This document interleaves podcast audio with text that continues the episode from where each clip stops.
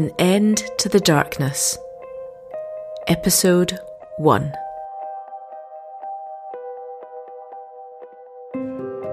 There is a mine for silver, and a place where gold is refined. Iron is taken from the earth, and copper is smelted from ore. Mortals put an end to the darkness.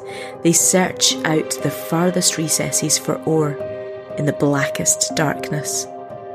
Far from human dwellings, they cut a shaft in places untouched by human feet. Far from other people, they dangle and sway.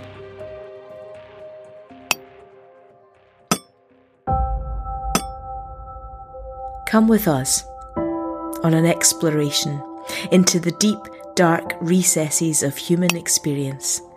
Far from the everyday, the easy, the comfortable, come with us to a place few can bear to go.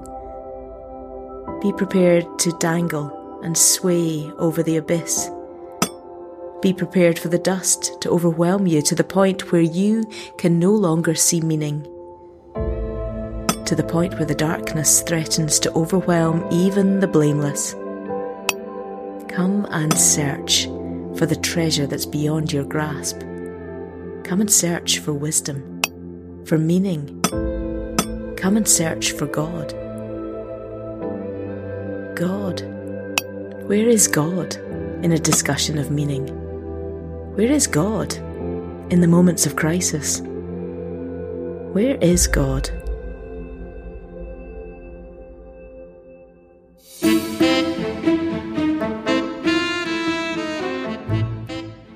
In the land of Uz there lived a man whose name was Job.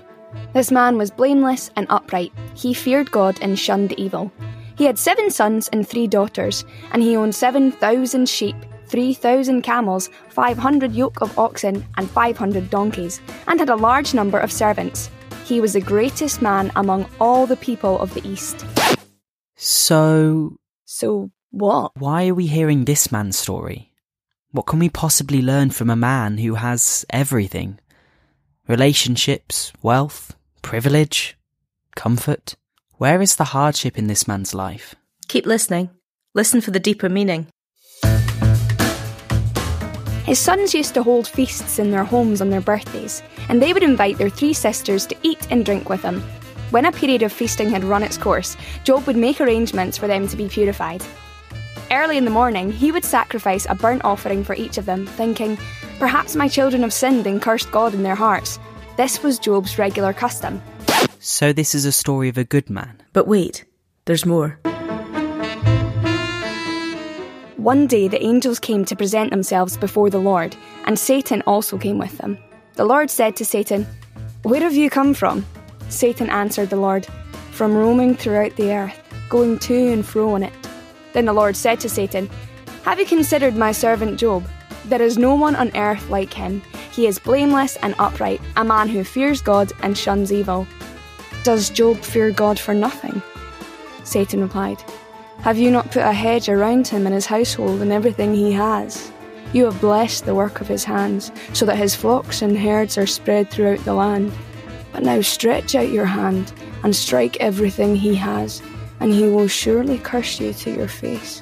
The Lord said to Satan, Very well then, everything he has is in your power, but on the man himself do not lay a finger.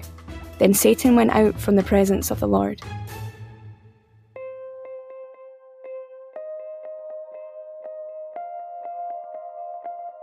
Where then does wisdom come from?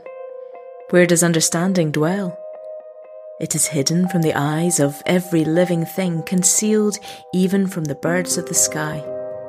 Destruction and death say, only a rumour of it has reached our ears. God understands the way to it, and He alone knows where it dwells, for He views the ends of the earth and sees everything under the heavens when he established the force of the wind and measured out the waters, when he made a decree for the rain and a path for the thunderstorm, then he looked at wisdom and appraised it. He confirmed it and tested it. And he said to the human race, The fear of the Lord, that is wisdom, and to shun evil is understanding.